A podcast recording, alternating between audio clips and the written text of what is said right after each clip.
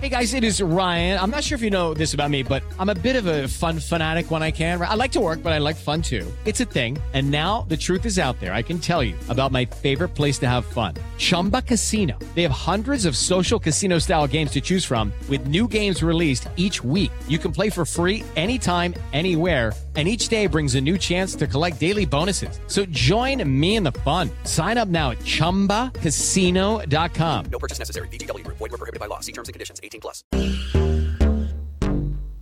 He's the Sultan of Salary. Money, please. Our very own sports financial guru. When athletes get paid, he's our go-to guy. I'm filthy, stinking rich. He's Mike Ginnetti from Spotrac.com. Mike Ginnetti, our go-to sports financial expert, the best in the business. You can find his work at Spotrac.com and on Twitter at SPOTRAC. Mike, welcome to the show. How's Super Bowl week treating you? Great, yeah. Two really interesting teams. I think it should be a good game.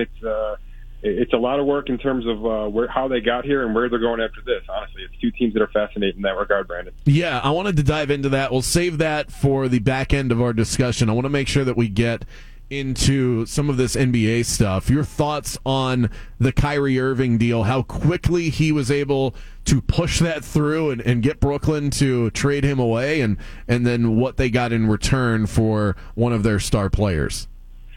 I think the whole world was just waiting for Kyrie to do something to put himself right in some kind of question mark situation. So the second it happened, Brooklyn had to act because it was only going to get worse. We've seen this show too many times, and he still had value. He's playing good basketball this year. So he knows that the next contract has to come, and he's sort of settled into just playing ball right now. So for that regard, I like it for Dallas. They overpaid. I think they had to outpay the Clippers, who had a pretty strong offer with a couple of players built into them.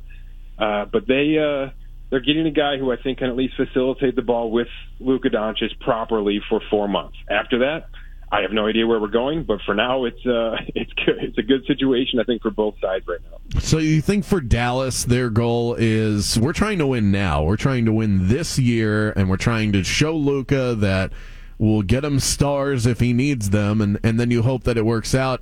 And then the rest is sort of a trial basis because Kyrie Irving is still looking for that long-term deal. Are you of the mindset that they're not, in terms of what Dallas is thinking, they're not locking themselves into that? They kind of want to see how this plays out first? Yeah, I had a pretty good discussion with our Keith Smith today that's going to post tomorrow on our podcast, really about that. Where is this going? What are the options? What's the money going to look like? What's Kyrie looking for? And I do think this is two phases. Right now it's a 4-month phase. I don't think Dallas is done. My guess is there's a move or two left in them over the next 48 hours to get bigger, get stronger in the paint. And then yes, it's about right now. Let's see if we can get ourselves into the conference championship game and see what happens after that. And then it's about, can we go 3-4 years at the max for Kyrie, or do we have to settle for 2? Which is where I think most of the cap guys think this is going to end up for Kyrie in July. This is why I think the NBA is in such a good spot right now, is because you look around the league and the best teams either have one anchor star, like, say, the Denver Nuggets with Nikola Jokic, or they have a tandem. There are a lot of tandems in the league right now. There was Kyrie and KD. Now there's Kyrie and Luka. You've got Jalen Brown and Jason Tatum. And it seems like that's the way the league has shifted. Is it just that it's that players got away from putting 3 together? Is it hard to do that? Or did the NBA successfully shift their entire model of how they pay guys to where they've eliminated it? Because that seems to be, it's so hard to create a 2-man super team because that's not a team, that's a tandem. Should we be giving the NBA credit for successfully ruining super teams? Maybe not too much credit, because I think the actual benefactor here is that it's an 82-game season plus a 2-month playoff, right? It's still a really long season, too long for most people. And you just can't do this with 5 guys. You need 8. You need 10 in some cases if you're not the best team in basketball. And teams just kind of phased out of the approach of let's just get 3 guys and throw 8 other guys behind them and see what the heck happens. I think that mindset has changed in terms of roster construction. And yes, of course, if guys making $60 million a year also shifted the pendulum a little bit here. But I think it's more about needing that depth And if you lock in two max players and then really start to think about 3 or 4 B to C players at, you know, 18 to 22 million a year, that's how you start to think about contention.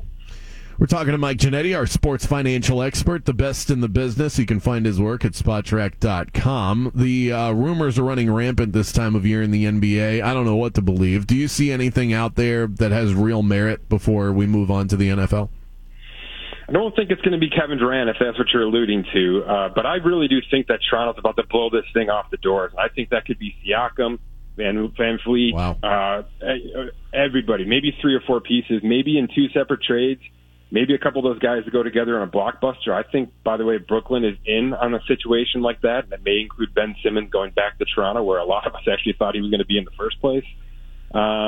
You know, some of these bigger teams down south, like I said, I don't think Dallas is done. There's probably a big man to move around there. Maybe Yaka Poratl out of San Antonio.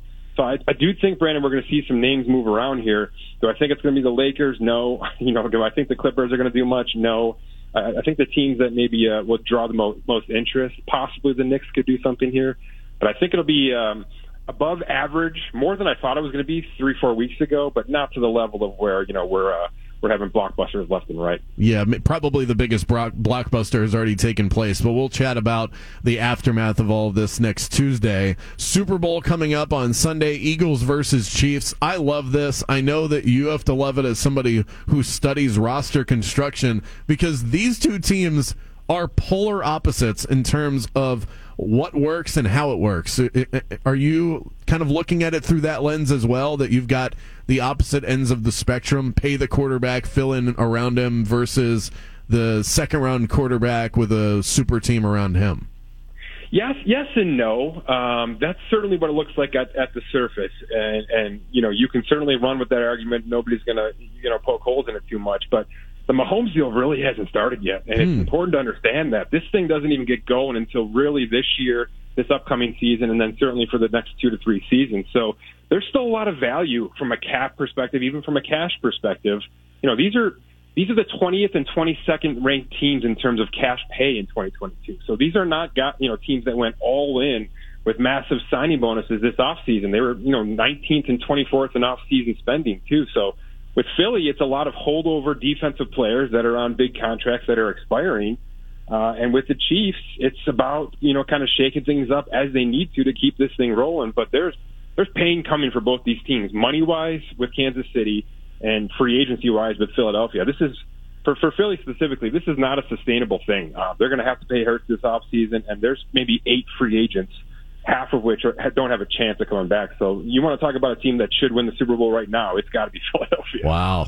It's such an interesting way to look at that, and that's why we love chatting with you about it. It definitely is the don't pay running backs bowl. I was looking at what these two teams are spending at that position. The Chiefs, $6 million. The Eagles, $4 million. Not exactly a ringing endorsement for big running back contracts. Yeah, if you just talk about the starters, right, Miles Sanders is the 43rd paid running back, and Pacheco is 96th right now on that rookie contract. So it's just another argument that you don't need it to get to the finish line, but, it's good to have it when you have it. Really interesting stuff, as always. Mike Ginnetti, sports financial analyst. You can find his work at Spotrac.com, doing great stuff leading up to the NBA trade deadline and the Super Bowl on Sunday. Thanks so much, Mike. Enjoy the game this weekend.